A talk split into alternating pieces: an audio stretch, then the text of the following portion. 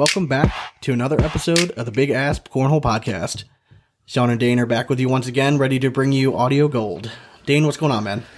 Same old, brother, but a little different this time. It's a little magical. I don't know if you can tell in our voices, but we are in person. We are live in our, I guess, new studio? New studio. Yeah. Hooked up to the iMac. New setup. Looking sexy. We look profesh a little bit, except Sean wore sweatpants. But yeah, you're in jeans, like, I know. What are you doing? Dude, jeans are just as comfy to me as sweatpants. All right, well, on that note, let's keep tradition going here. All right, so let the folks know what we're sipping on tonight in the segment we call What You Drinkin'. What you drinkin'? Well, Sean, fantastic Rogue beer yet again. This one... It's a badass can. It's totally dope, dude. It's called Bat Squatch, and it's a hazy IPA. Honestly, like, I got this crazy concoction of like 5 different Rogue IPAs. This was the best one by far. Well, what is there to say about it? I mean, 6.7%, very drinkable. It's an enjoyable IPA, not too hoppy, and delicious. So, go get you some. Rogue Brewing. Thanks for letting us know what you're drinking, Dane. No problem. That's also brought to you by Colorado Cornhole Connection. Do you need some print on stuff for cornhole? Boards, score towers, flags, you name it, he's got it. Don Newvounder over at Colorado Cornhole Connection. Hit him up. Use code BIGASP10 to get yourself 10% off at iHeartCornhole.com. Well, cornhole peeps, all right, we have an awesome episode planned for you all today. We're going to recap the action that happened over the past weekend. We have some bags to review. We have Lucky Bags and Kill Shots up for a powerhouse lineup of bags today. Then we're going to be joined by Lyle Gravitt, founder of Woodbury Management Group. They're the ones that represent Guy, Graham, Davis, etc., who happens to also be a patent lawyer, and he's going to shed some light on the Game Changer patent. What? And he's bringing along some friends, Dane. He's bringing along the lovely Miss Allison Peters. Heck yeah. And the goat himself, Mr. Matt Guy. But what? Before we get into all that, we bring you what's going on in our cornhole lives in a segment we call In and Around the Hole. Are you too good for your home? Answer me! Brought to you by Airwolf Athletics. Helping athletes look swag as hell all day long. You want to look like the pros? Well, guess what? They're all wearing Airwolf Athletics. Check them out. Go to airwolfathletics.com. Use code BIGASP and you'll get 10% off your purchase. Dane, what year is it? 2021.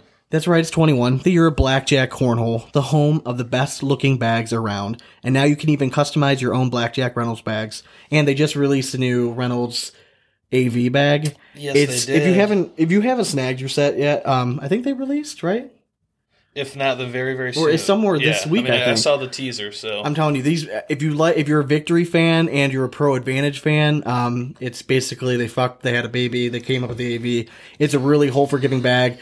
It's a nice alternative for people who like a carpet bag, but maybe want just a little bit of different feel to it. But back to Blackjack, obviously. Sorry, yes. I didn't mean to get on tangent. Yes. You get free shipping with amazing customer service. It's really a no-brainer. So stop what you're doing and go grab your gear from blackjackcornhole.com. Save 10% if you use code BIGASP. Check out. So, Dane. Yep. Did you play it all this week? I actually just played yesterday, which was Monday, in a little ditty called the Cornhole Olympics. You participated? I did, yeah. So just tell people, explain a little bit, what's the Cornhole Olympics? So Cornhole Olympics, basically we were in teams of 8, and we had 8 bags. I'm going to grab myself a beer. At each set of boards. So we had a set of regular boards, like 27 feet apart. We had a set of tailgate boards. We had a set of mini boards. We had a set of this dope-ass new game called Triple Threat. And then, finally, last but not least, we have the airmail box. Okay. So you get to throw one bag. You throw one bag. Each person on your team gets one bag. You add up your total score. You go down and back twice, add up your total score. Then you put it down. The team that has the highest score at the end wins. How many people were on the team? 8. Okay, so was it like just like a blind draw kind of thing? Like yeah, we all so walked no in and grabbed. Or anything? Yeah, okay. Captains. We just picked like the pros that were. Who was on your team? So I had James Reschke was my pro, and it was really just like me and Tony Rinaldi with James. So, really? Yeah, we had and then a bunch of like newcomers and stuff in the league, but we had a ton of fun. That's awesome. We won the mini board championships. Just demolished everyone. Really? Just we scored 41 points in our rounds in mini boards. If you've ever played with how tiny those things are, is money. Well, Rinaldi would be good at that. He's got little hands. He does. So. And yeah, we were both pretty good at that. But dude, game of the night, triple threat. It's super cool. This new game has got like 3 holes diagonal on it. Okay. This dude just started it up, and apparently he's going to be having like Cornhole Solutions start making his tops for him. Okay. And basically it's like 3 points is the front. Okay, right. I did see that. Okay. Yeah. So does it go 3-1-2? Yes. Okay. Yeah, and it's hard because you don't get any points for leaving a bag on the board. Now the boards are a little wider though. Slightly. Okay. I think they might be like 3 inches wider. It's not crazy. Okay. So, yeah. Okay, I was thinking it might be like 3 feet. Yeah, no, it's not that crazy. Okay. Well, that sounds like a lot of fun. My week up until today has been absolute shit. My son came down with the stomach flu on Wednesday. He then gave it to my wife and daughter on Thursday, who were then nice enough to share it to me on Saturday. So we were all down for the count, like hardcore this weekend. There was a bunch of cornhole on this weekend. It's widely known that I am a huge cornhole loser. I got to watch very little, like the minimal of anything, just because I thought I was finding Jesus, Dane. Like I really thought it was a near-death experience, I thought. I mean, you know what they say, the flu is the gift that keeps giving. But You know what, like, so I kind of, it's like that 12-hour thing, you know what I mean? It runs right through you. Sunday, I was just dehydrated, trying to catch up. Monday, go to work, drop off the kids. I'm on the turnpike, out Route 8, so it's a good 20 miles. I'm just about to get off the exit. My fucking tire blows out. Had to get my car towed. It was just, but this weekend. Sean. But this weekend. Let's move on to better things. Let's stop hearing your pity story. First time. You're back. First time in 4 months. In 4 months, I get to play in a tournament this Saturday. Yes. So I am making a return to competition. This Saturday is the Cleveland Regional. I tried to sign up for the blind draw today, but the ACL website was being all weird. Like it wasn't loading like any of the regional events or anything for anything. So I'll have to go on and try to register later. But I we're registered for doubles, you said. Yeah. So I mean, again, like I'm not going there expecting to do well just because I haven't played in competition. Sean, I've been talking you up to everyone. I'm just like, you guys don't even know. We're gonna walk in here. We're gonna destroy everyone. I told Timmy Jonas and Eric Anderson just yesterday. I'm like, we're gonna have to face you guys in the first round.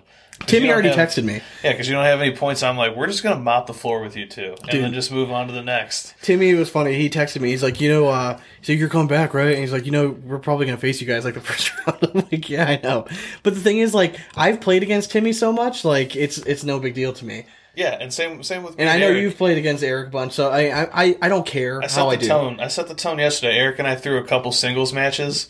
You know, he was dicking around doing his normal airmail shit. Yeah. Well, guess what? I was dicking around as well, and I put up points. I put up a lot of points, so I'm just excited to get back. I don't care how I do. I'm excited that the blind draws first, just to get out, throw. Hopefully I can play more than 2 games. If not, I don't care. I do plan on trying to record some of the bigger matches, commentate some of the stuff, since I probably won't be in it all that long. But yeah, I'm just excited to get back out and see people that I haven't seen in a while. I've talked about cornhole and watched it, and they have to throw all these fucking bags all the time, and I'm so ready to go. Just never get to throw. I literally you don't understand. Like I haven't thrown a bag against another person since the last regional I was at in November. I know. I haven't played one match against anybody. Sean, you haven't been here. We haven't even recorded it. So I started thinking last night. I'm like, well, maybe all this practice will actually show up. Like, maybe I'm just hard on myself when I'm practicing and thinking, like, you suck, like, you're only getting this. But then maybe, like, when I get there, I'm like, oh, well, if I average 8 or 9, like, I'm going to do okay. You will. So, we'll see. I'm just excited to get back there and play, and I really don't give a shit. I just want to get out of the house. And I think I'm more excited than you are, to be honest with you. I'm ready, like, man. For real. I am fucking ready. But, so let's touch on, there was cornhole this weekend. Yes. The Jacksonville Open. ACL Open was this weekend. I know there was also an event that the Shed put on. Yeah, it was like Kentucky, Bluegrass, like Kentucky versus the world kind of thing. I didn't get a chance. Again, this week has just been awful. I didn't really get a chance to go in and look at tons of the results. I know Trey won singles. Doubles. I don't know who ended up winning doubles. Oh God, who was it? What again, was you, it? Was you it want Guy? To go over Jacksonville real quick? I'll see if I can. So Dane's gonna look that up. So Jacksonville Open doubles first of all. Fire Cornhole in general had a nice weekend. All right, so doubles was won by Jamie Graham and Eric Davis, and they won over Dalton McClellan and Kyle Malone. I do want to say McClellan is back, and when McClellan and Malone play together, these dudes are just consistently finding themselves in the mix at every big tournament. McClellan also took second in his bracket, losing only to the eventual singles champion of the Jacksonville Open, Alex Rawls, who is a fucking stud. I've heard the name. I hadn't got to see a whole lot of him throw. I did go back a little bit today and watched one or two of his matches that were live streamed. Dude, I'm telling you what, man, this kid, I can see why everyone gets really excited. He is really fucking good. He is really, really good. Hell yeah. He's really good. Really good. But Alex Rawls won singles over Jamie Graham in Jacksonville. I do have to say, like, Fire Bags, man, they had a nice weekend, and Jamie Graham seems to be rounding into form. He was in the championship in doubles. He was in the championship in singles. And he didn't pull it out in singles, but, sometimes that happens. But if you get there, you're no pun intended, you're throwing some fire. So he seems to have figured out the bags. Hopefully he's rounding out into form, getting ready for the next national. To me, that's a good sign of things to come. Dude, honestly, like, that's what I took away the most from this weekend was that he is he's slinging again. Yeah. He's slinging. Yeah. And guess what, everyone? I think I said it after the last national. He didn't maybe play his best, but when he figures out the bag, everyone better watch out. And he's starting to figure it out. Well, that's the crazy part, though, is even Jamie Graham not at his best is still better than he's 90% of the field. The bags aren't bad. It's not the bags. Like, it's something different to learn. When you've been throwing one bag forever, exactly, it becomes like an extension of your hand almost. But then when you switch it up, there's going to be a little bit of a learning curve. I don't care how good you are. There's going to be a little bit of a learning curve. You want me to rip off these? Yeah. Did you find it? Okay. Yeah. Go ahead. So this is the results for the Shed tournament. Yeah, the Shed. It was the. I guess like the Bluegrass. Who I do apologize. Bluegrass versus the Nation, I think was the name. They reached out to us. Yeah. And they wanted us to come out and commentate. And I just told them, like, listen, the notice it was kind of short notice. It was like 3 weeks ago. I just told them, like, listen, if it was next month, I probably could have swung it. Just I was trying to be real careful with all this COVID shit going on. But now that I'm vaccinated and everything, I probably could have swung it. But I'm hoping if they do it next year, I would love the opportunity to go out. They invited us to go out and commentate. Some of the live stream matches. I think that would be a blast. Well, those guys seem like a lot of fun. We love Josh. Dude, so yeah. The Cleveland National, Lunsford, we got to hang out with him a little bit. Awesome, he was a good guy. All right, so for Bluegrass versus the world or versus the nation, Friday blind draw, Trey Birchfield and Austin Tolles. Okay. Co-ed was Terry Mathias and Tanisha Lashley. Yep. Second was Birchfield and Peters. So Lashley we know as the founder of Addicted to Cornhole page on Facebook, who I've been trying to get on the show for a while, but she's quite difficult to get a hold of. So if anyone's listening to this and they know her, give her a shout and tell her to reach back out to me. We had planned on having her on, and then we kind of just lost contact. So. And then A singles was Trey Birchfield and Eric Zockline in second. A doubles was Devin Harbaugh and Tony Smith with first. Second place was Greg Geary and Jimmy McGuffin. Women's singles, Allison Peters. Second was Marsha McGuffin. So Allison won singles. She won singles and doubles. Her and Sam Finley brought home women's doubles as well. Okay. That's it. And then the four-man team, Matt Guy and Brett Guy, along with Matt Morton and Bradley Powers, took home that. And then that's what it was. Okay. Team Bluegrass won over... Okay. The rest of the country. And I believe, going back to Jacksonville just for a second, in women's doubles, I believe Bella Supernut, and then I don't, who was she playing with? Was she with, God, you're going to make me look something else up. I'm sorry. Don't worry about it. I know, I'm almost positive she won doubles. Again, she's not a pro yet, but when she's ready for it, she's becoming quickly a force to be reckoned with for sure. She throws a mean bag. You know what I mean? She has all the shots. She can hit an airmail. She can roll it, flop it. She throws a really nice bag. So I'm excited to kind of see her up and coming. I think it's fun to see how much young talent there is. And I think she's only like 15. Yeah, she played with Hunter Thorne. Okay. Yeah. Yeah, it was crazy though. But yeah, so hats off to her. I know she had another really good weekend. So. Or no, she didn't play with. No, it was in women's doubles. I think she won. I have no idea. Don't worry about it. I'm pretty sure. I apologize. I can't remember exactly who she won. And I think it was somebody. I think it was a big name though.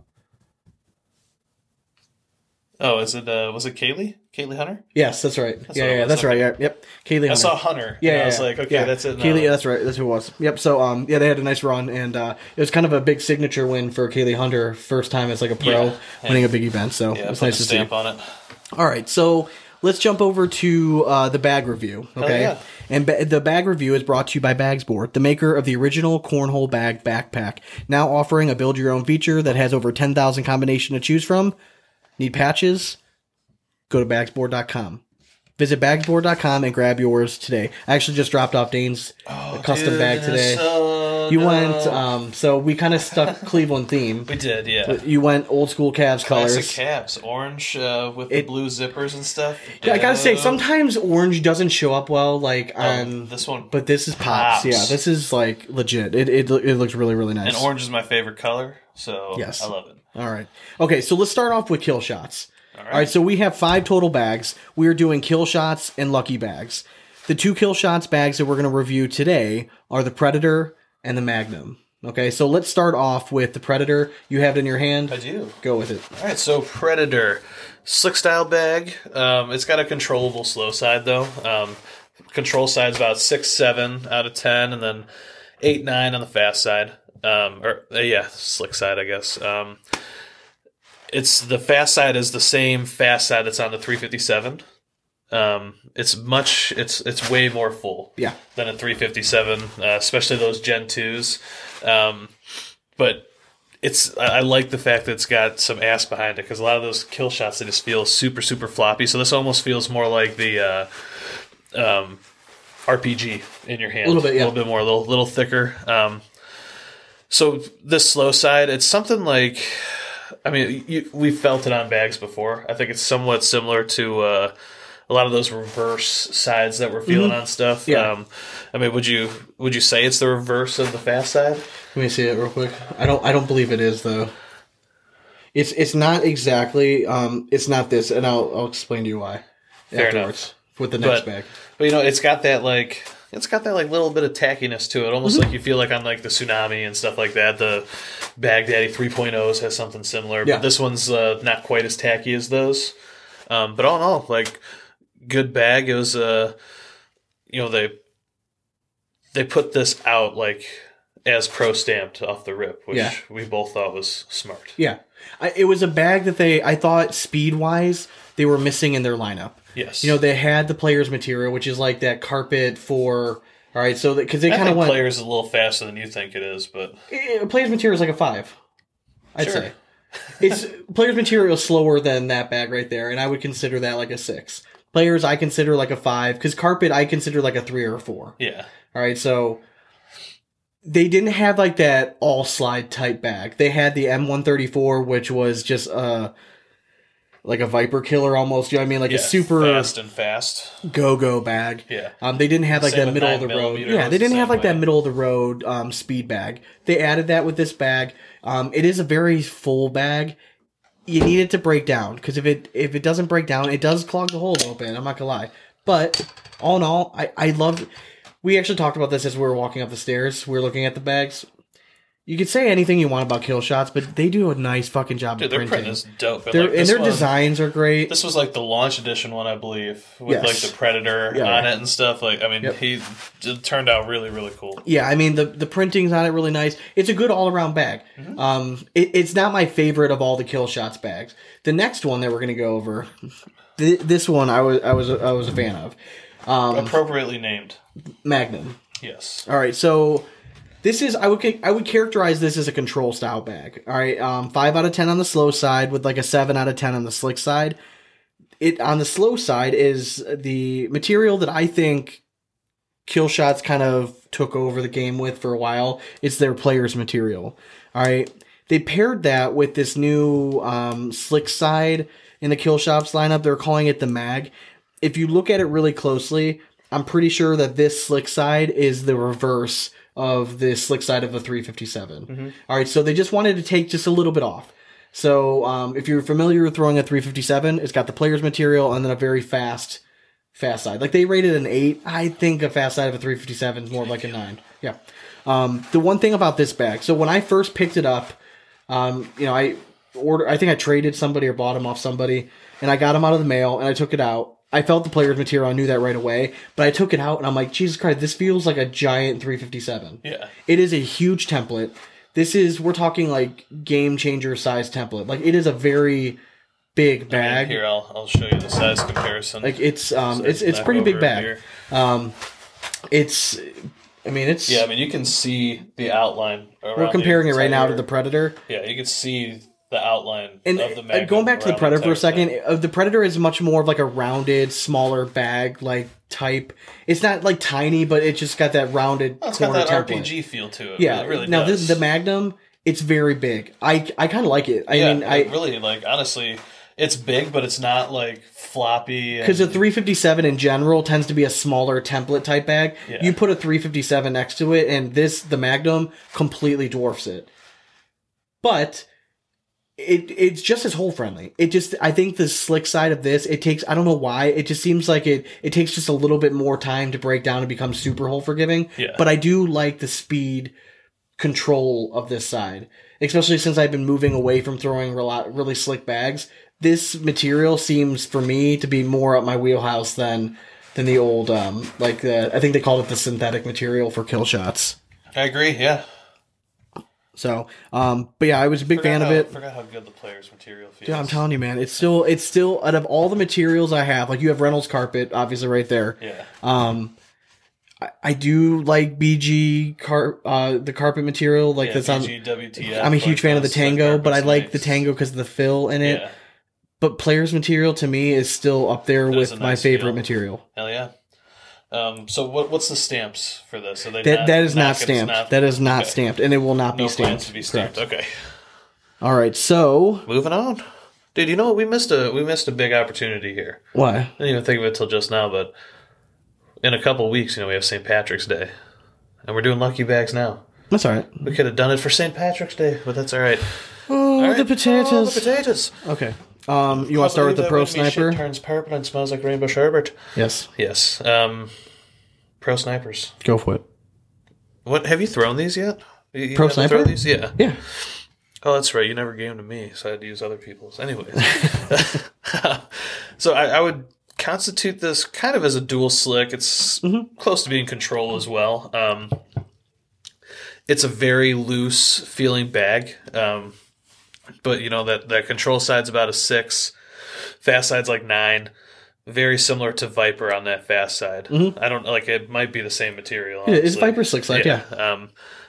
And then, honestly, it's that slow side.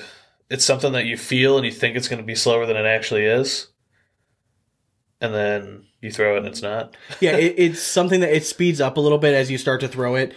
For like all of you fans of the 724 bags, if you've had the opportunity to throw like the Apocalypse, yes. It's that same slow side of the Apocalypse. Or if you're an ACO guy and you like throwing the Tsunami, it's the slow side of the Tsunami. It's that same material.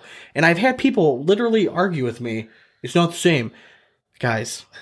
Listen, he knows. I'm not saying it's the same bag. I'm saying it is the same material. Yeah. Now, we've gone over this before. Just because the same material is on the bag does not mean it's going to necessarily play the same. Not at all. All right?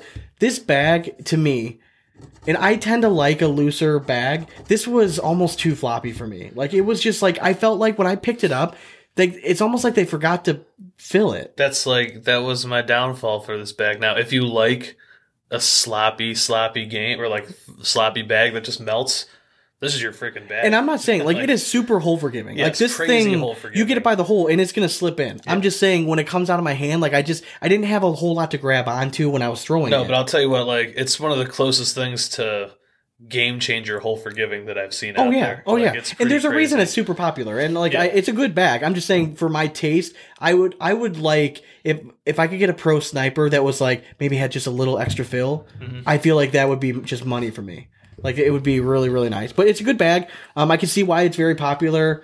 So who makes the Lucky Bags? Mike? Hennessy. Hennessy? Yep. So, Mike Hennessy, if you're listening to this, Sean wants, a set just a little bit more full.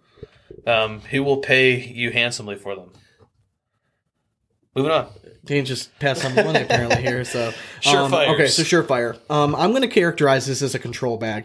Now, if you go on their website and you look at the speed ratings that the ACL came out with, they rate the Surefire as the slowest bag of the three that we're going to review today. I have a hard time believing that just because I've thrown all three of these. The Surefire slow side, with that cotton-based material, if it's humid, I 100% agree it's going to get very, very slow. It's going to get slow. But on slick boards, these bags are fast. Mm-hmm. Like, they're very, very fast. I'm going to give it, like, a 5 out of 10 on the slow side, 8 out of 10 on the fast side. I feel like it can definitely play faster than that, but in slower material or slower conditions, humid, I definitely feel like it's going to slow down, obviously. Absolutely, yeah. Just the type of material it is. This is also a very loose bag. To me, it felt a little bit more full than the Pro Sniper. I don't know why. They're both very loose. I much preferred the Surefire to the Pro Sniper. No, I agree. I like the Surefire a little bit more too. I mean, for the Pro Sniper though, it was too fast for me. I don't know why I couldn't get the thing to stop. But the Surefire, when I picked it up and I threw it the first few times, to me it kind of reminded me of like just a slightly slower all slide, mm-hmm. but like just very, very loose. Like it felt like it was already very broken in right away. Now it's ironic. The first set that I had was very, very loose, very broken in. Then I got a set of the birchberry ones. Yeah. Those felt much fuller. Which they could have been. I mean, I don't know if they started filling it a little bit different. So, but yeah, I really enjoyed this bag. I definitely understand why this bag was popular. Again, it's a carpet type bag. It tends to be more of like that cotton based material, but it's very, very forgiving for the type of bag you're looking for. I say all three of these. Them are whole 100%. 100%. So let's go to the last one here. This was, out of all three of them, this was my favorite. And I don't think that there's that many out there right now. No. I think there's only been like one or two releases of these, but this was by far my favorite. And this is the Shamrock. Yes. The Shamrock is a carpet bag. I'm rating this carpet at like a too. Yeah, it is. I'm rating it like a 4 out of 10 and a 7 out of 10. Yeah. The slick side's like slide right material, maybe that widow type material. They're very, very close, but it plays like 7, maybe 8 out of 10. Mm-hmm. The carpet, interestingly enough, they say on their website plays a little bit faster than the Surefire. I didn't find that at all. I thought that this carpet played very controllable. Yeah, I mean, it played like carpet to me. Yeah, honestly. I mean, now, I don't think this bag flops and rolls and does all that stuff. It's not that kind of a carpet bag, but it's a carpet bag for the hard thrower. Yes, that's what I'm saying. It's a great middle. That's why it's perfect for me. Yeah. It's a little bit loose. It seems like a bigger rounded template on it, but I'm more of a block and push guy. I'm not going to, I don't try to get too fancy and cut shots and rolling and bouncing and flopping. I just want to be able to throw a nice flat bag, park it in the middle, push, and then repeat. This bag does that very, very well. I really like this a whole lot. Yeah, I agree. I mean, when I was throwing it with a bunch of people, I mean, they're huge fans of this one. So, I mean, I was pretty glad that came out. Yeah, so but again, this overall it feels like a bigger bag.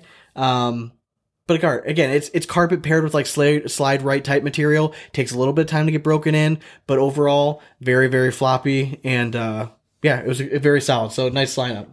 All right.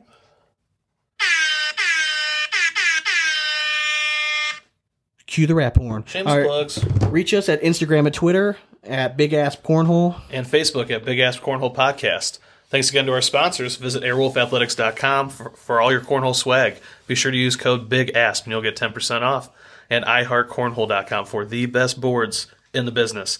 Code BIGASP10 will get you 10% off. Bagsboard.com for the sexiest backpacks and patches in the game, and BlackjackCornhole.com for the sexiest bags around. Code BIGASP can save you 10%. All right, well, we had a blast, but now we are going to be joined, so make sure you stay tuned, by Lyle Gravitt, Matt Guy, and Allison Peters.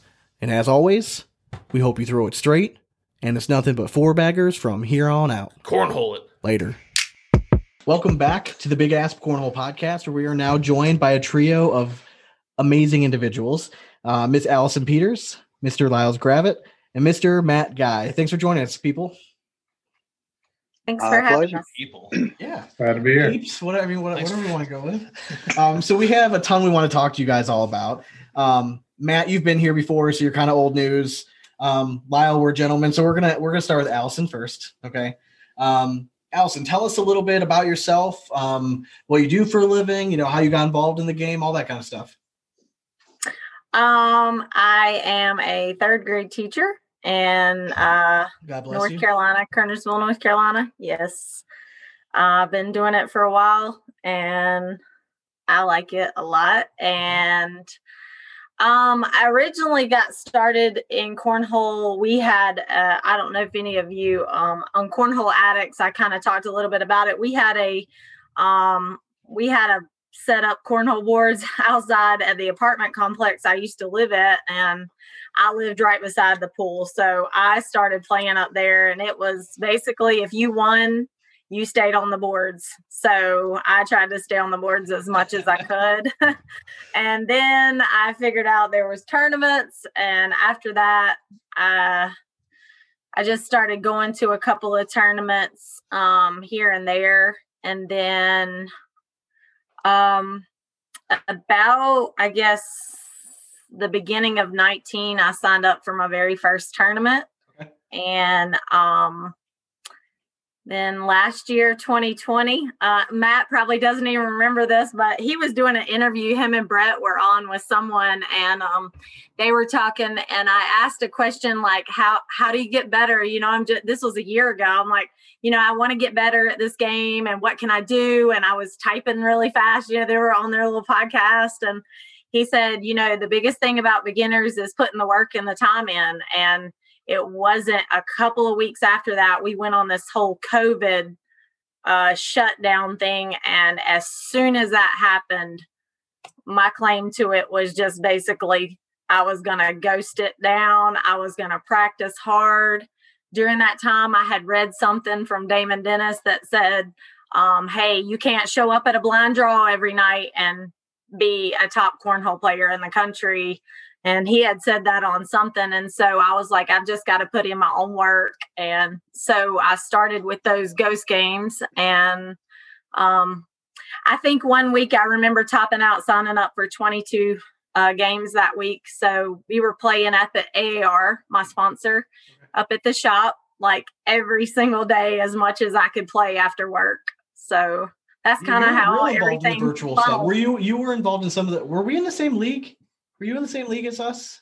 Probably. Yeah, she was the one kicking our ass every time. Yeah. Were you and Samantha partnered up? Yes. That's when Samantha and I officially started partnering, was in virtual first. Okay. Yeah. Okay.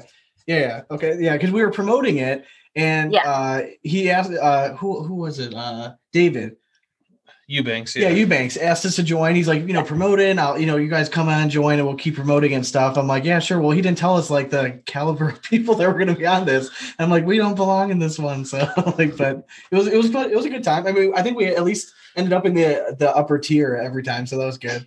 We held our own the best we could. I feel like he just threw us in the upper tier. Yeah. I mean, honestly, my scores were not really big up there. Let's be honest. So your pro partner, you touched on this before, with Samantha Finley. Two questions. First, is she like ever not smiling? Like she seemed like the happiest person ever. Like she is amazing. She's always happy. She loves cornhole and she loves winning, and she's an amazing partner. She's definitely a great pro partner to have. Even the morning after a bender, she just wakes up like smiling. I'm like, Jesus, how are you happy right now? Maybe she's thinking of Tony Rinaldi or something. Or yeah, can you shed some how do you feel about this whole feud between Tony Rinaldi and her? Because It's funny. I do not. We were talking about Dane went to the Clash in Iowa, and Allison was also there, and they were fortunate enough to lose to Samantha and Allison. Yeah. And one of our friends, Tony and Samantha, had a few words, and they still the feud continues. Well, like when it's like the feud. Night of like playing at the hotel just endlessly, and then I heard at the Bluegrass this weekend was the same ordeal. Yes, I was playing right beside the boards. I did not even look. I would not even look that way because I saw them too over there. And I mean, stuff. You know, it was like they were. You'll learn some new talk if you just listen in. Tony's pretty damn good at it. He is. It's pretty much his only cornhole skill. It is. Yeah. But like in a serious note, like Samantha, I know signed with BG, and I know she throws Vikings primarily in singles. You're more of a slick game changer thrower. Do you guys ever have issues deciding on a bag, which bag to throw, or do you guys tend to throw a slick bag?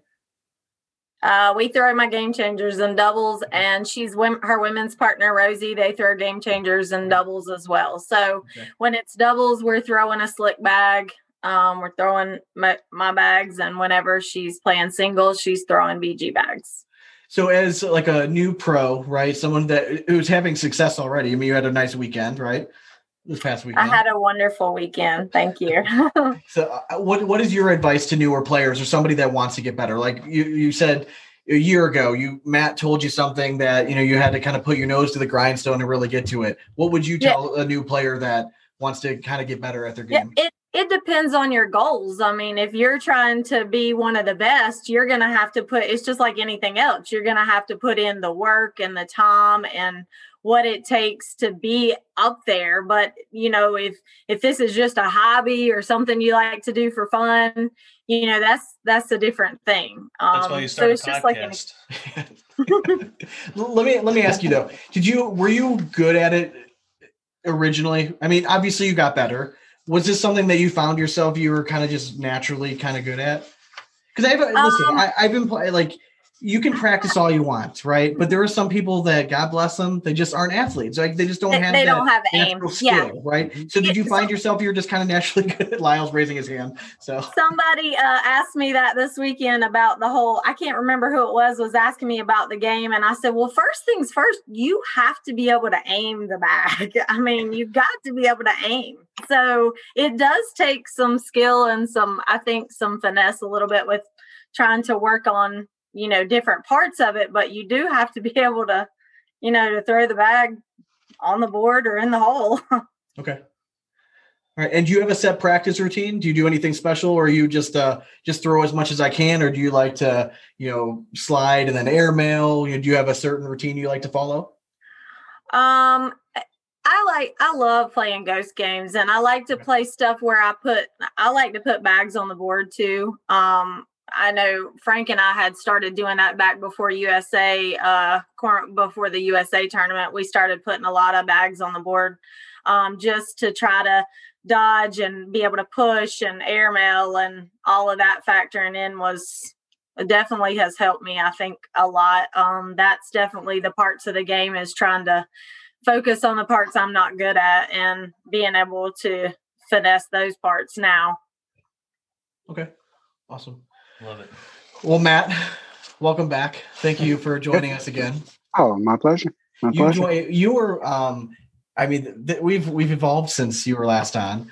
I think you were on episode like 7 or 8. Like I think it was 7. Like I remember when we started and I messaged you and you got back to me. Like I was like running around the house. Like my wife still didn't understand like why, like I was so excited. So this is episode 62. So we've come a long way.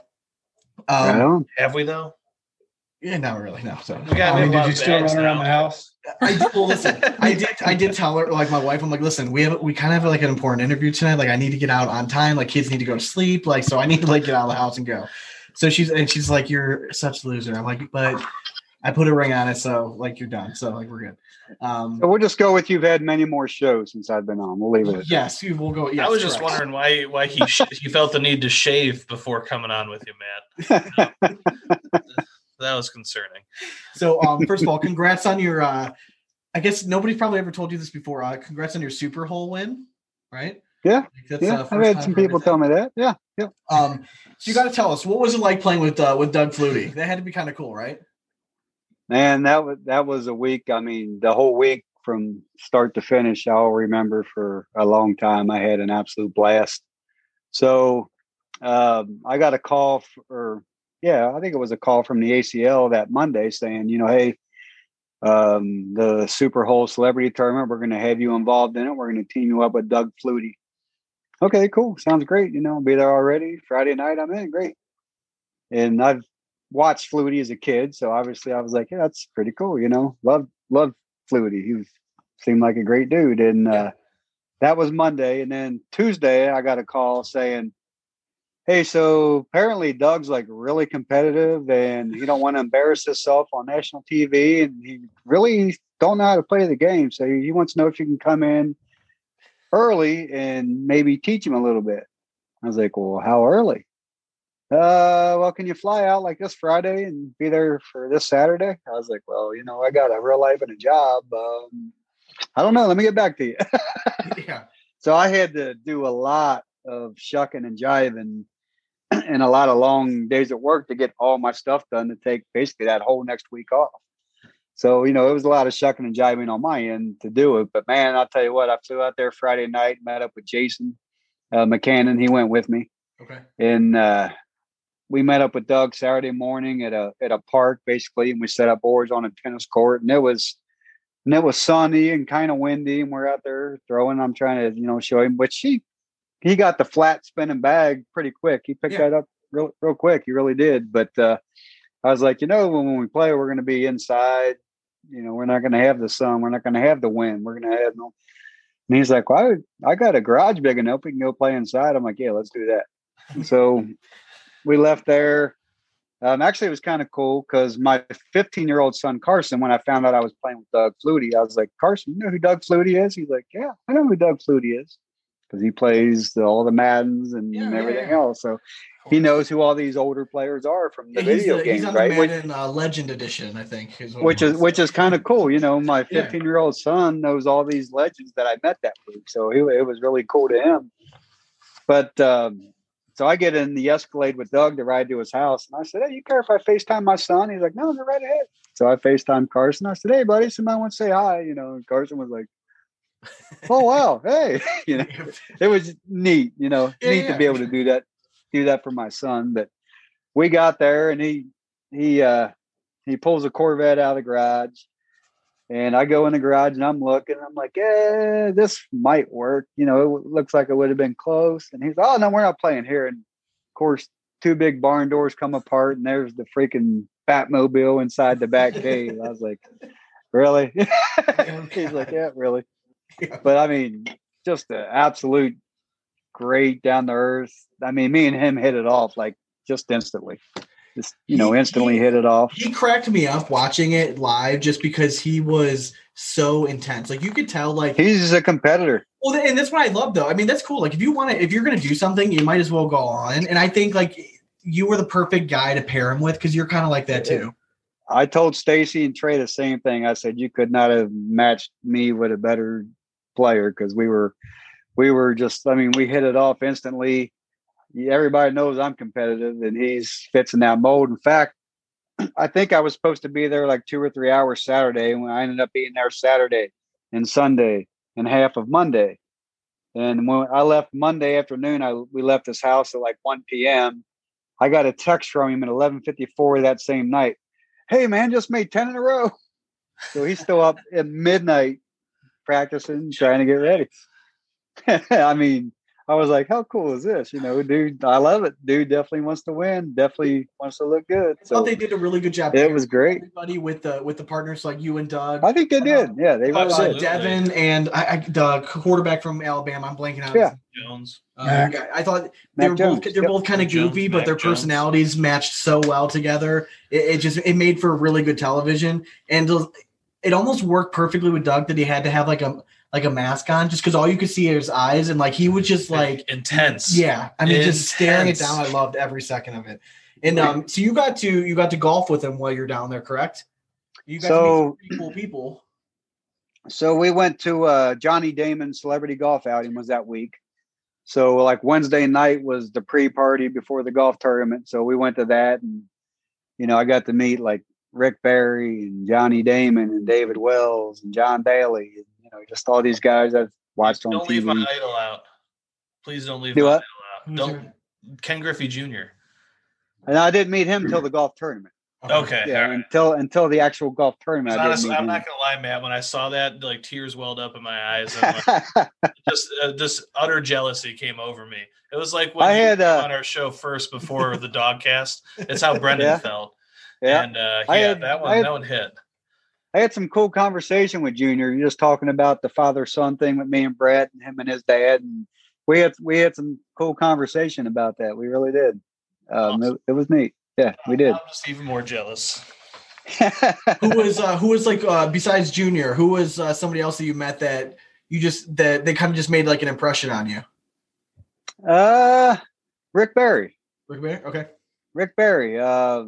He's 76 years old and he's still in great shape and he's still doing a lot of things. And just, the night of the party, me and him and Doug stood there for, I bet, 35, 40 minutes just having conversation. And then they started talking about, you know, some of Rick's basketball stuff and some of Doug's football stuff and how they handle different situations. And then Rick just talked about, you know, how things have changed in the world these days with all the social medias and the salaries and everything. But he's still involved in kind of entrepreneuring and a lot of stuff like that. But yeah, Rick Barry, me and him hit it off. I mean, he took a selfie and tagged me on Instagram.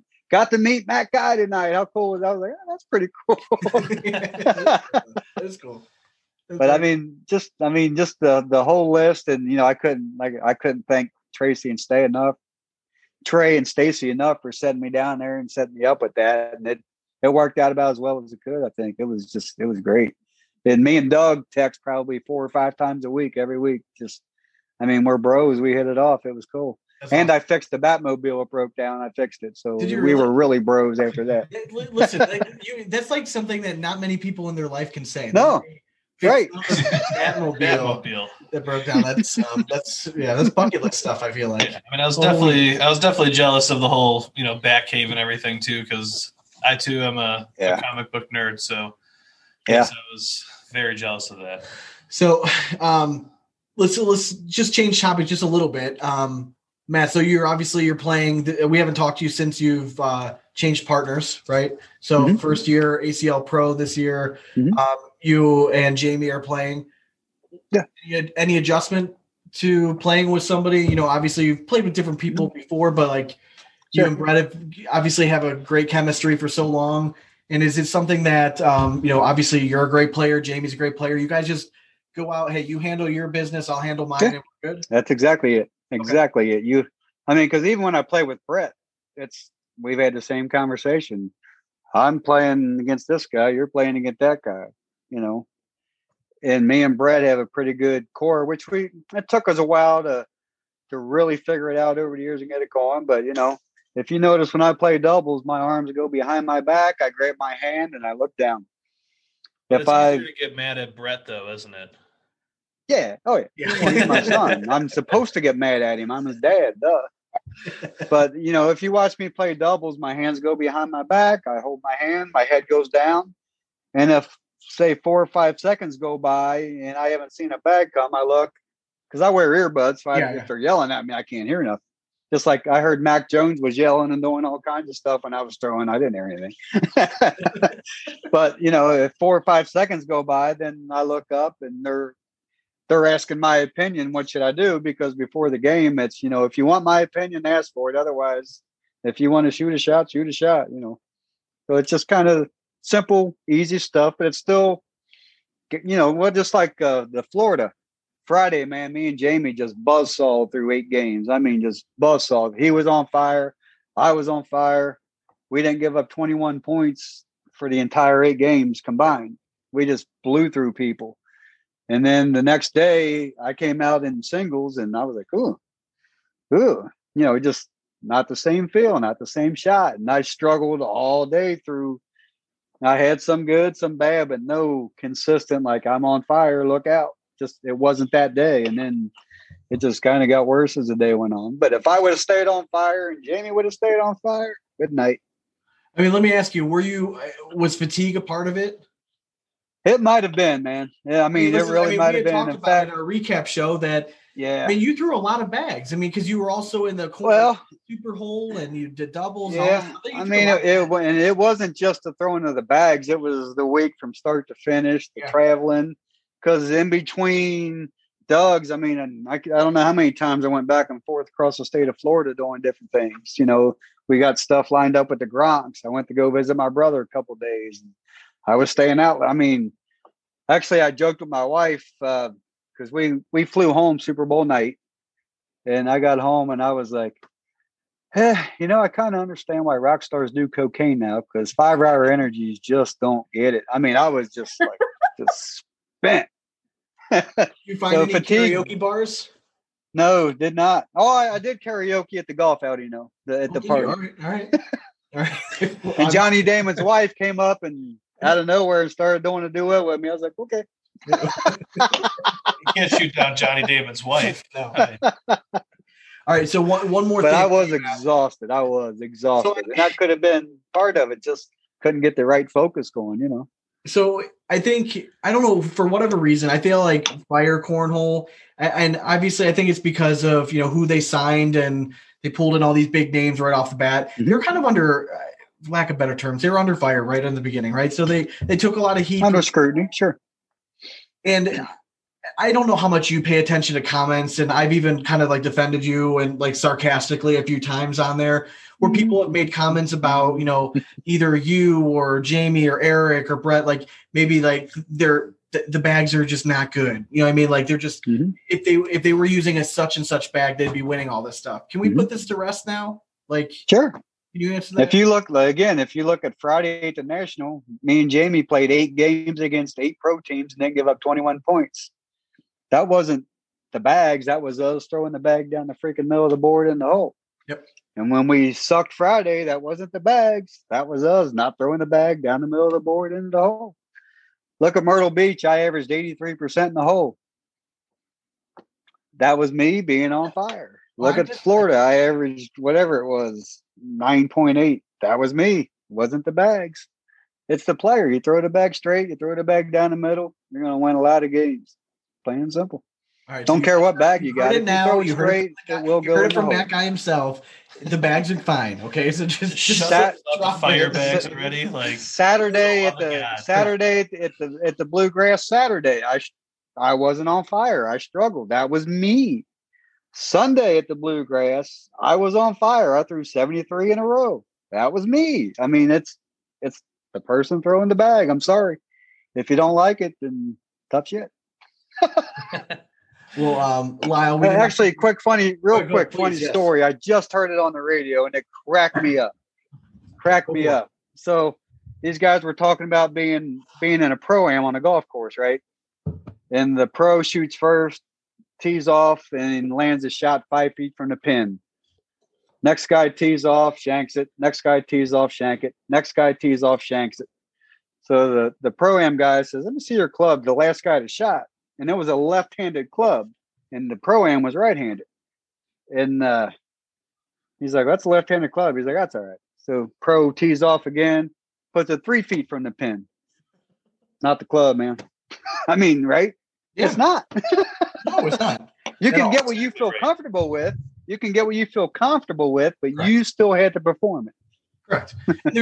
We had mentioned this, I think even earlier in this episode, there's always going to be some sort of a learning curve whenever you get something brand new into your hand. I mean, Allison, you can touch on this too. If you picked up a brand new bag, if you're a pro player and you can throw the bag straight, there's going to be some sort of a learning curve, but eventually you're going to figure out the nuances of a bag and you can still be very successful with it. Absolutely. I feel like a lot of people didn't give the Fire Cornhole bags time to break in either. They just felt them and they were just like, it's not what I'm used to feeling, so I'm going to throw it to the side. They should have kept throwing it, but all right. Everybody that touches my bag say they feel great. Exactly. Sure. But they're nice and broken. Yes. I mean, y'all did have some guys throwing the fire bags down in Kentucky this weekend. Gary was throwing them, Matt Morton and Bradley Powers were throwing them when y'all were teaming up together. Yeah, when we teamed up, yeah. Mm-hmm. So, Lyle, we did not forget about you. Thank you. We're waiting. That's all right. I'm chiming in to stay important. I know. You're waving your hand over there once in a while. Keep like drinking your Bud Light, Lyle. I'll get louder as the night goes on.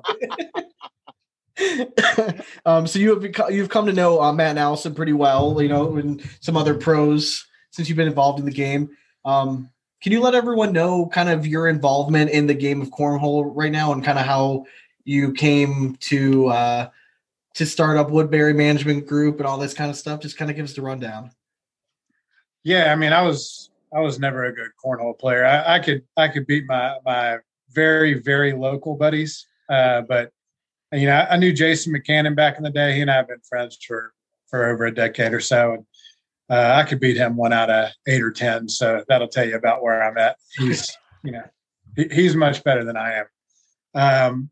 And so I was working with Jason as he was starting up Fire Cornhole, because I'm an intellectual property attorney as well as a startup business attorney, and helping him with Fire a little bit on the legal side, and got in contact with some of these players as he was putting the teams together, working on the sponsorship agreements, and just trying to figure out where to go. And as I'm talking to Matt and Brett and Jamie and Eric, I realized, man, these guys, they're worth more than this. Like, they're, you know, should I be helping Jason out, or should I be helping these players out? And I just saw so much opportunity.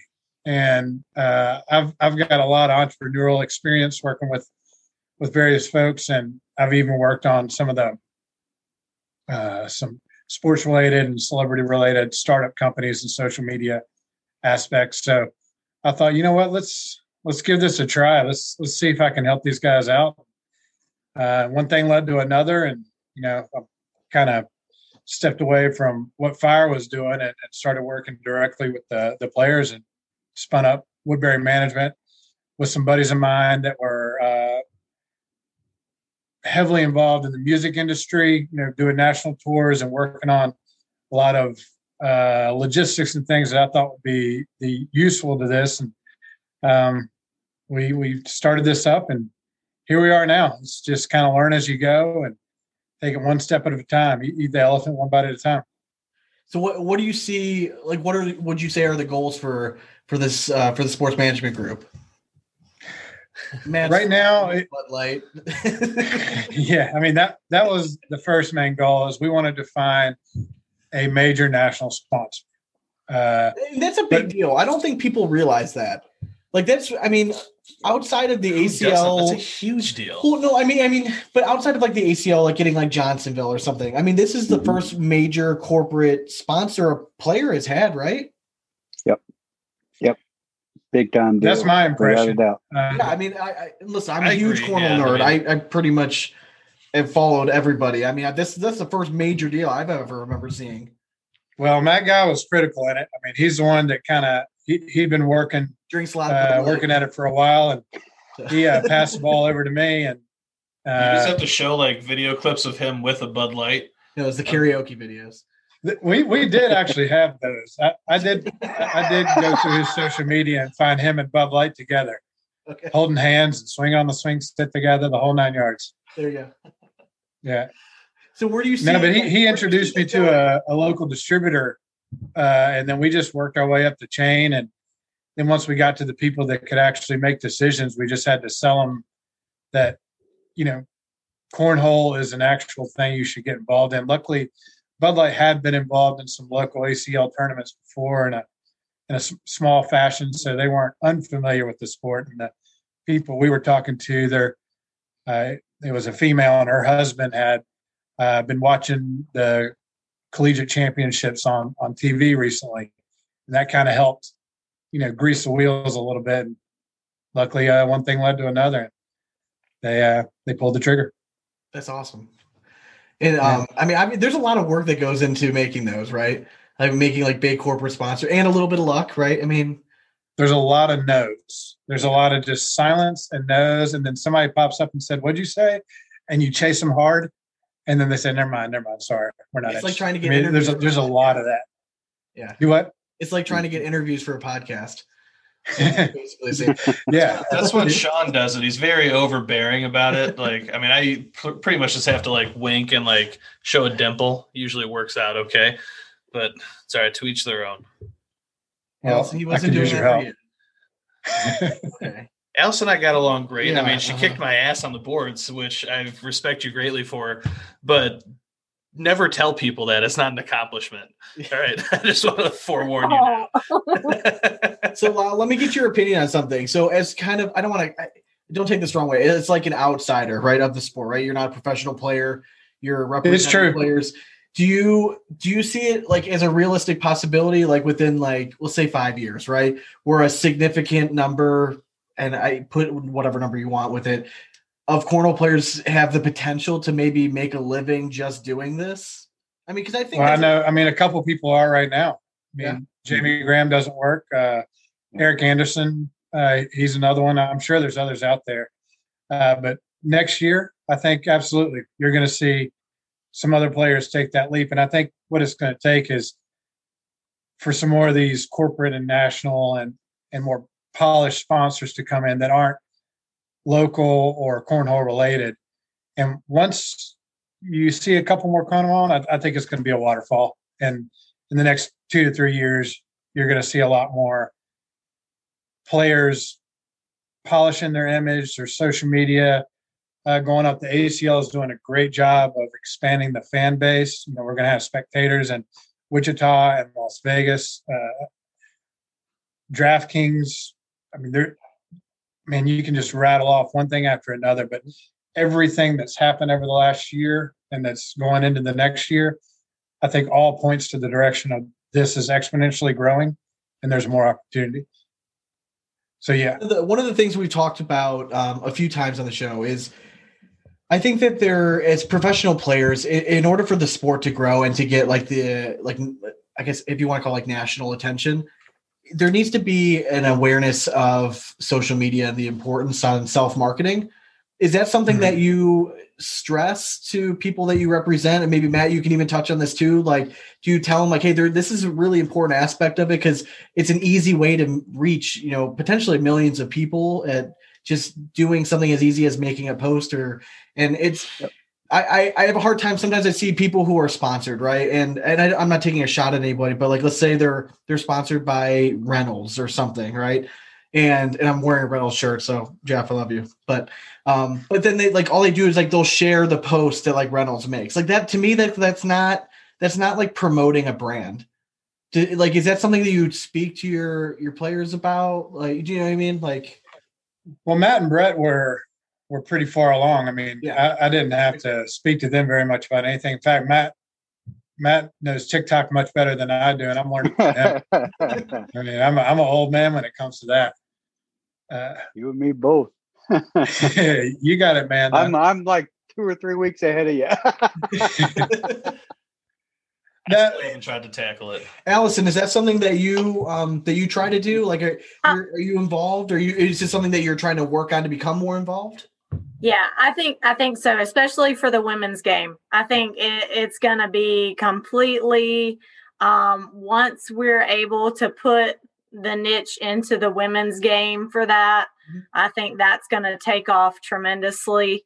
And I think sometimes it's like knowing, you know, how to market this and how to get into that groove and yes, I am so thankful for the sponsors I have this year.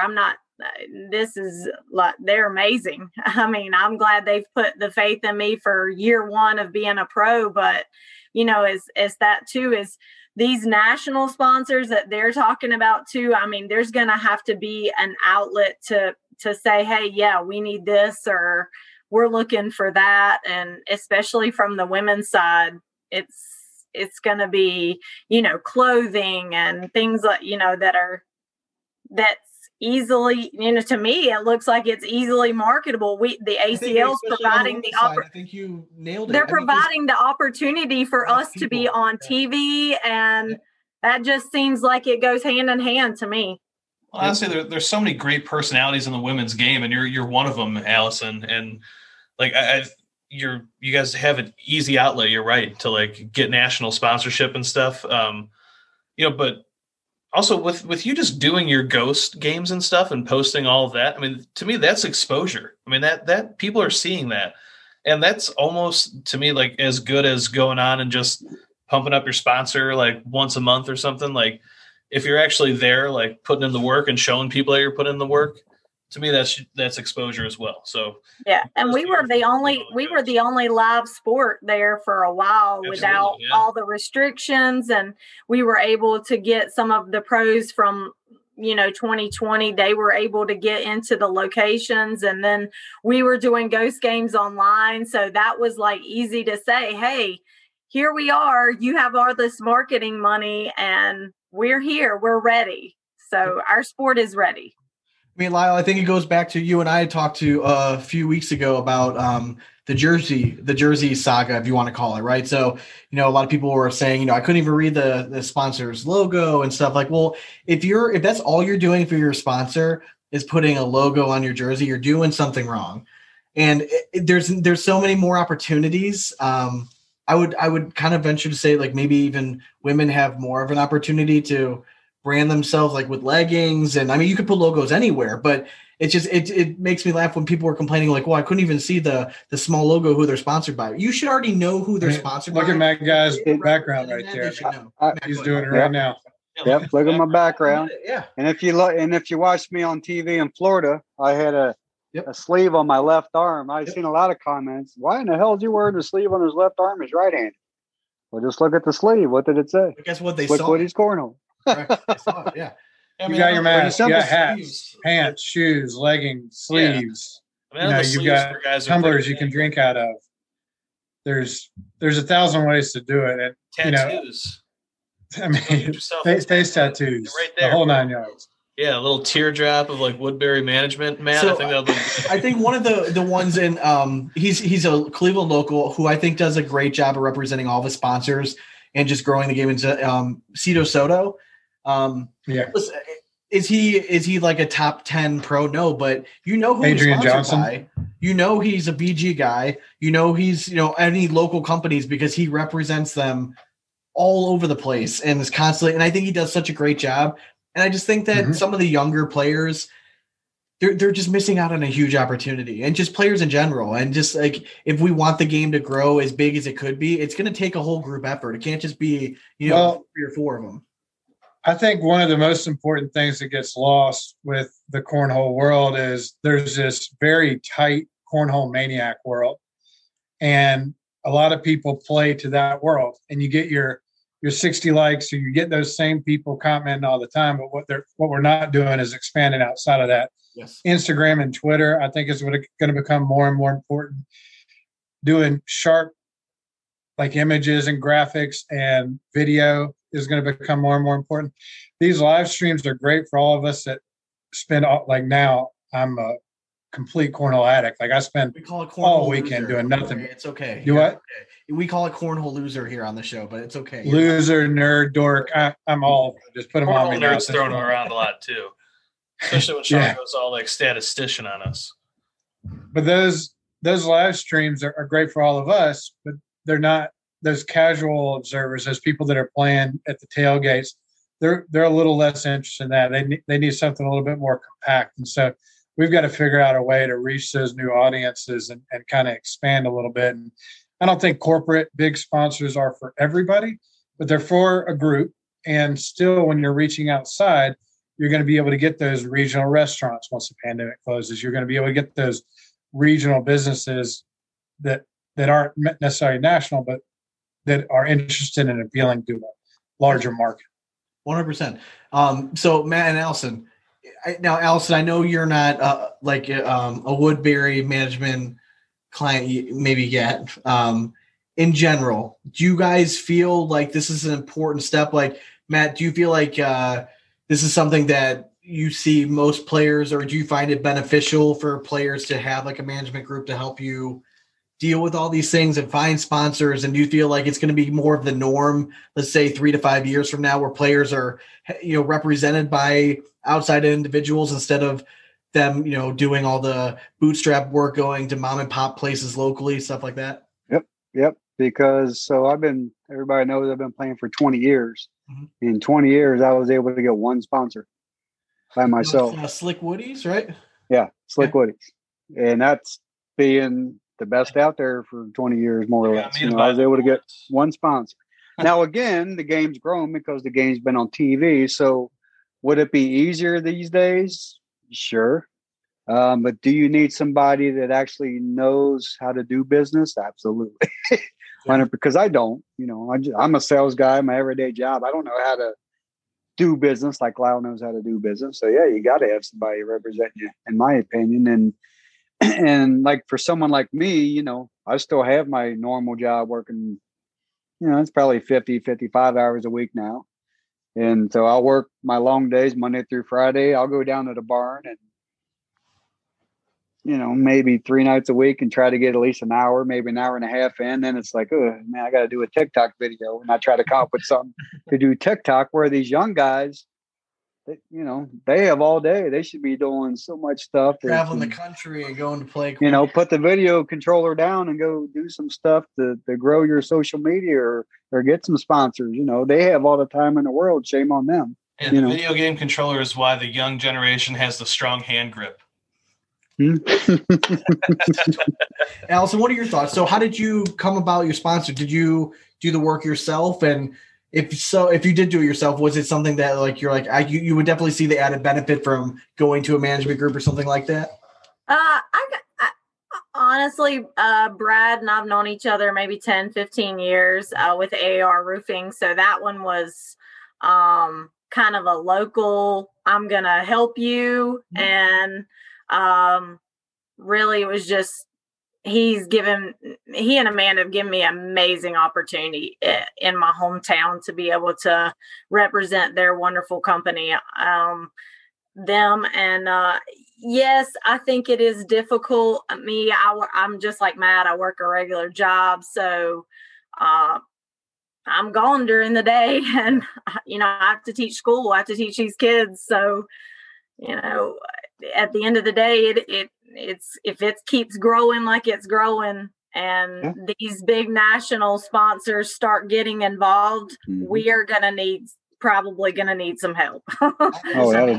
Obviously, it's on a different scale, but same thing with us. Like we try to get sponsors for the show, and I know how hard it is. You have to put in a lot of time. You have to build relationships, and just because you build a relationship, you become friends.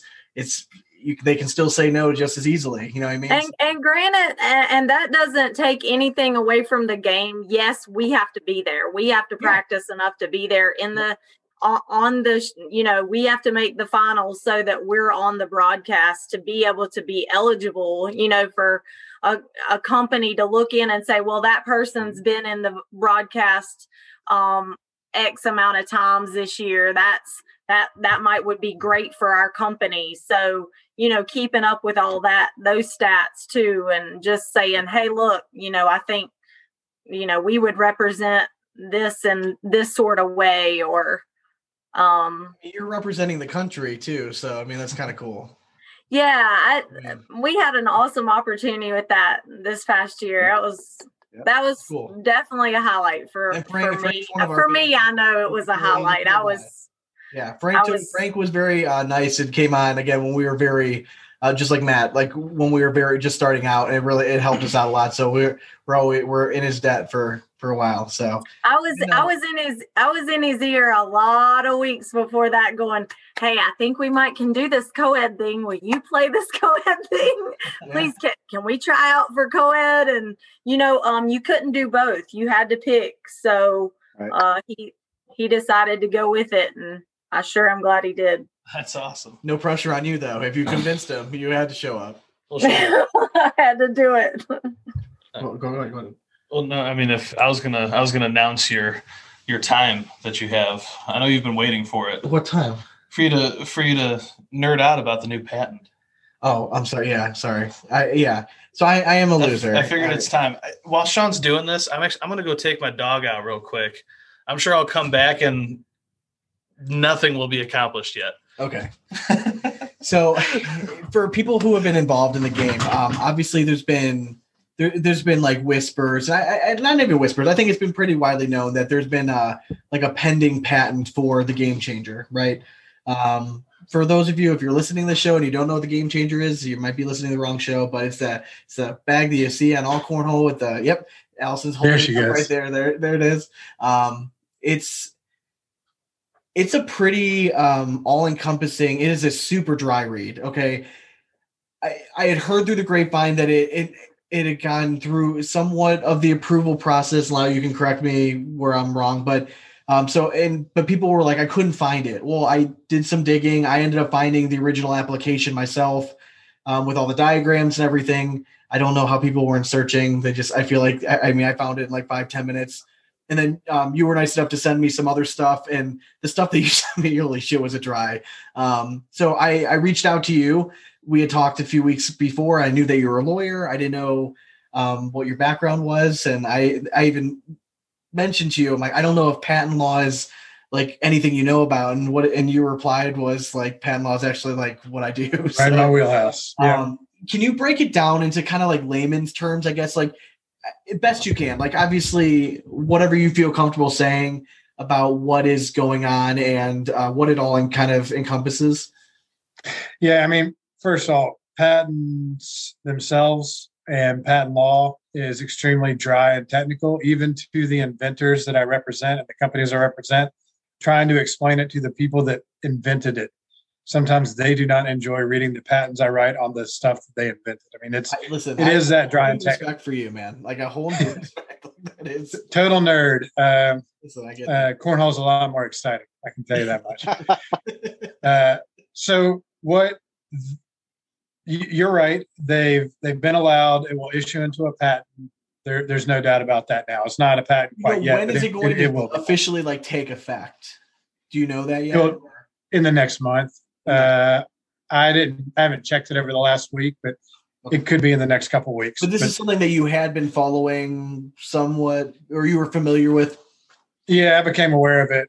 I don't know, mid-late last year, and I've been kind of tracking it since then. And what I saw is, it had been rejected several times. That's very typical in a patent application. In fact, 90% of what you file get rejected the first time. And you got to go back and you've got to kind of explain to the examiner, okay, here's my invention. Here's why it's different. Here's why it's unique.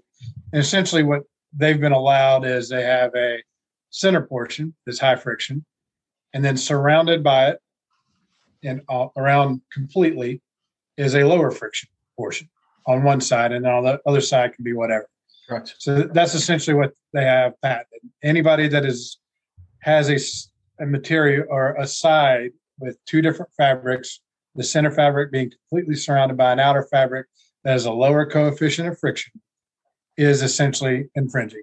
In that case, it's square. It could be different shape. I mean, they literally list out the different shapes, quadrilateral. Yeah, I mean, they do. They go very in depth with a lot of the stuff. I mean, which I understand. Yeah. When you're getting into the finer things, it was I was taken back with how specific it was. Right. What I would suggest is if you do read it, only read what I would call the independent claims, the ones that say the claim to invention is. Anything after that says, the invention of claim 1 or the invention of claim 4, those are dependent claims. Just ignore them for now. Yeah. All you want, there's I think 3 or 4 of them, and essentially it just says we have something centered that's surrounded by something with a lower coefficient of friction. You're infringing our patent. Correct. That's generally what you got to think about.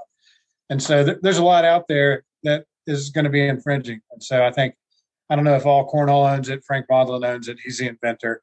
Whether he's licensed, I don't know what the background is there, but they're going to want to enforce that against people that are copying it. The one thing I thought that was interesting is in the copy that I found, it had some of the amended, it was like the amended version, and how they had changed some of the wording and how they went from changing certain wording to something. I thought it was very smart how they did it and how they approached it. They weren't going just strictly materials, but they went the coefficient of friction, because that to me, that really broadens the horizon of what it includes. Yeah, I'll give their attorneys credits. When I was talking to some other people before the last edits came along, I didn't think that they were going to get as strong a patent as they did, and they did. They had an interview with the examiner. They reviewed it with the examiner, really went back and explained why it's important in cornhole for that to happen. Because, you know, as somebody that doesn't play and they're just looking at a bag and a game, they don't understand why it's important for it to be able to slide in the hole like it does, the way it works. And the way they explained it to the examiner really helped them get a very strong patent. So they have to essentially prove to the examiner that it was advantageous, that their method provided some sort of competitive advantage then? Right, exactly. That's exactly it. You're a patent attorney now? I listen. I did my homework, man. I don't come on these things lightly. The one thing when I was reading through it that I thought was the most interesting, obviously, I think a lot of people understand, okay, like you can't throw a piece of suede on top of the thing and stitch it on, right? We get that. It can't be centered mass. But the other thing was you can't have any other material in an array of any kind that's going to decrease the speed. So it can't be any type of material, not just suede. It can't be... dots. We'll call them speed reducing points on a bag that a very well-known cornhole company currently comes out with. And I don't want to mention names and everything. I don't want to get into all that stuff. Well, yeah. And I'm an attorney, so I got to be careful. In your opinion, would that like kind of fall under that though? So you said array, and I wouldn't say that array is what we're covering, but let's say part of that array involves a higher coefficient of friction centered, completely surrounded by a lower coefficient of friction. Well, that's what the patent says. So regardless that there's other elements there, other arrays there, that could be infringing. Okay. Now, I mean, and I know the bag you're talking about, and I mean, we're talking about ultras and all. Correct. Ultra control dots. All right. We'll throw it out there. Right. So. How dare you guys. I'll be just blunt. I think all cornhole or whoever owns that patent has a strong argument. I think ultras has counter arguments. It's possible, but I think it will fall on the weaker side. Can I ask you a question? Like, kind of that's not going to be an easy decision. A little bit off. So, like, if ultra can show that they had artwork or designed a bag with these dots before the patent had been established, is that enough to dispute something like that? Not established. It has to be. They have to have publicly disclosed it. Okay. Or possibly invented it prior to the application being filed. So the initial application or the amendment? That's correct. Now, the initial application. Okay. So that would be 2018, I think this was filed. I got your link. I thought the amendment was 2019. I could be wrong too, though. But again, I'm just. I thought you was a nerd. Get your crap together, man. May 9th. It's currently hammering Bud Lights right now as we talk about this. So it's May 9th, 2018. Look, if they end up in an actual legal dispute, yeah. Whether or not they're infringing is just one aspect. There are all kinds of ways to attack this patent. Yeah. And it's in a patent litigation, it gets very expensive. I mean, hundreds of thousands of dollars, and it could go even more. So there's a lot of ways to go here. I don't think either side has a slam dunk, but I do think there are strong arguments to be had here, and I think with the money involved, there will be arguments. To be had here. 100%. Well, I think where it gets hairy is the ACL bag stamp. You know, it's like, so someone like Ultra is, let's use like the Viper, right? Their most popular bag that has the control dots. You know, they paid money to the ACL to get these bags approved. Now, all of a sudden, they're not, and they were already paying royalty. I mean, are they? I mean, it just gets hairy. I mean, I don't. It's really not the ACL's job to figure out if there's patent infringement here. Yeah, that's a roll of the dice, it sounds like. Yeah. Yeah, and you know, up until 2 weeks from now, there hasn't been a patent. So there's really, up until now, there hasn't been anything to discuss. They can't enforce rights until that patent actually issues. Yeah. So it's I found it crazy gray area there as well, but we don't need to totally nerd out. Yeah, we can do that off. We can do it off recording. Yeah. I have a question for you. Can we patent talking about cornhole? Well, I mean, you can pay me to file it, but it's going to be ridiculous. He sounds expensive. It doesn't sound like a slam dunk, so yeah. I think I'm going to pass. I would advise you not to. All right, thank you so much. All right. Let's say you want to go into fun random shit. Well, I don't. Do you want to? Yeah, no, you wanna, yeah. You wanna, let's go. Let it rip. So we always end. Matt, you might remember this. We always end our interviews with a segment we call "Fun Random Shit." So we're gonna fire stuff off at you. Dane normally takes over the segment, and then I did make a post earlier and ask for questions. So I'll see while Dane's going at you guys. I'll look up some of these questions. Okay, well, Allison, I'm gonna let it rip with you. So your third grade teacher. Go first. Because I don't even know what I'm doing. Just because, okay, why not? You've been quiet for too long. So, all right. So you're a third grade teacher. Give me your funniest story as a third grade teacher. My funniest story. Yeah. Come on. You got to have some good ones. I know how I was in third grade and I know the hell I put my teacher through. I'd have to think about that for a minute. No names, please. All right. We don't need these kids, to be heckled in their later years in life. All right, well, think about that. I have another one for you. Just ponder this one as well. So you mentioned that you used to run the boards in your school because you guys had some there. Like, did you make any boys cry on the boards? Yes. She did. We're not asking for names. We don't need names. Or actually, for this one, please call them out because they should be adults by now, obviously, so... Especially aren't there adults she's made cry on the board? There has to be adult men that have cried because they got just crushed by her. I'm not going there. She's smiling too hard, so we know it has happened probably more than once, obviously. I mean, yeah. All right, so funny third grade teacher. You want me to go to Matt next? Yeah, go to Matt. Let me think. All right. Well, Matt, I had one question for you. Did Doug Flutie have the Hail Mary ball?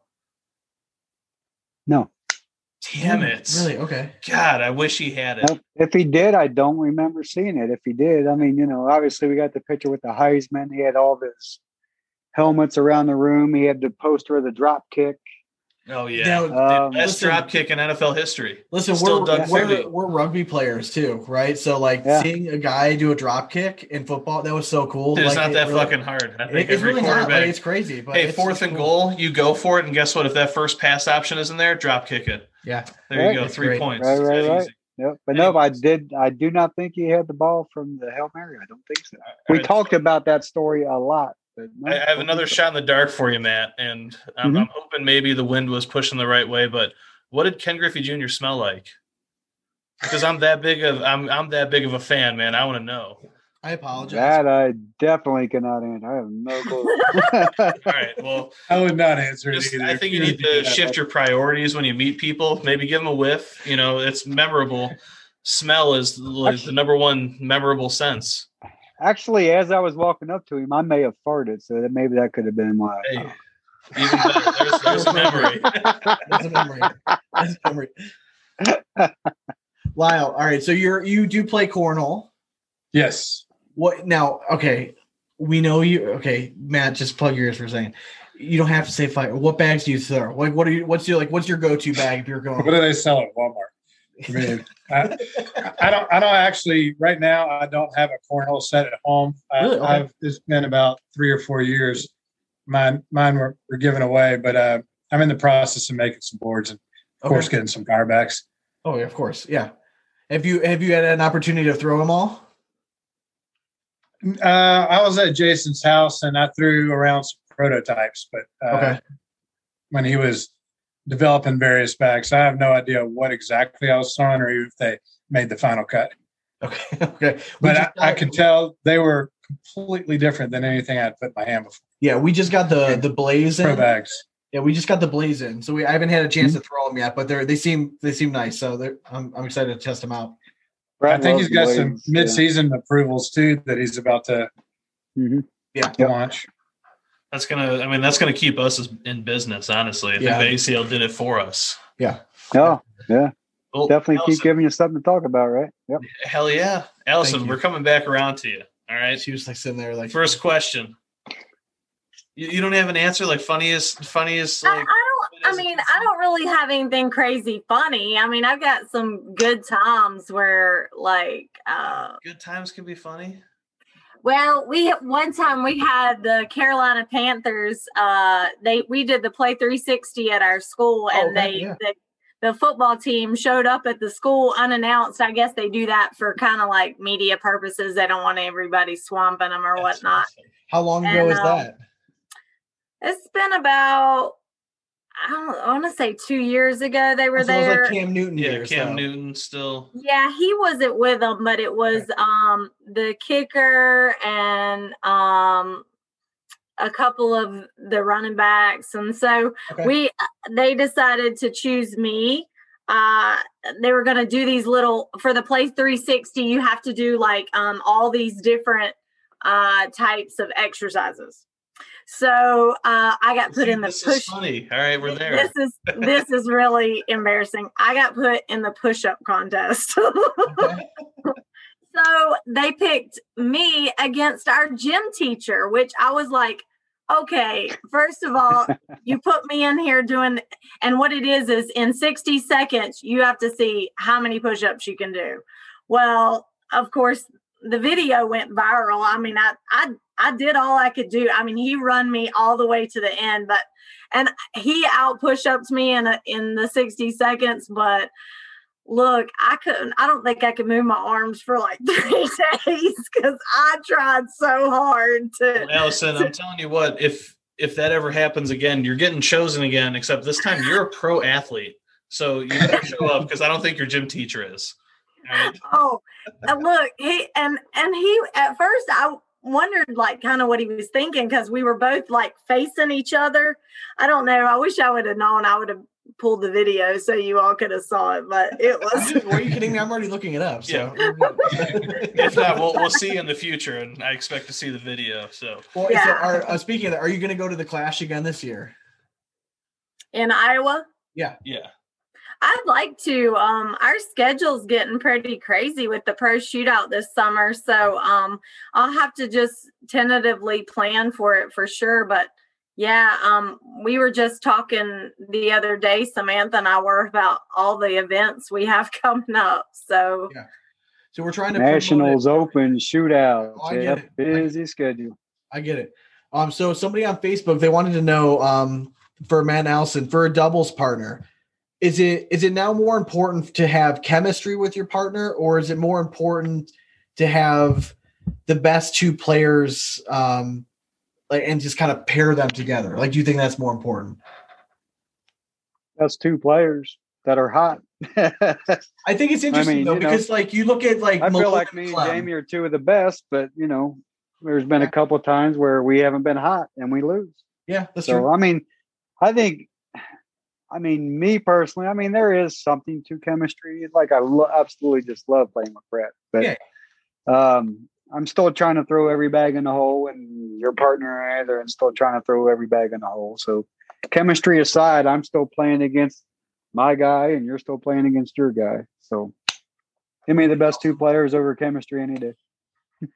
For sure. And I think for me, I'm the player that thrives off of, you know, my partner's down there, like, and Samantha, her and I are both really good at saying, hey, you know what? Don't worry about that. Let's get the next one. So it kind of drains out what just happened. Sometimes that's very hard as an athlete to let something go if you mess up or you don't throw it in the hole. And lately I've been saying my motto is tens don't win, because in this game now you got to put them all in the hole. And that's just the way it goes. And they're both down there going, don't, you know, if you mess up, you know, we're human, keep going, just keep putting them in.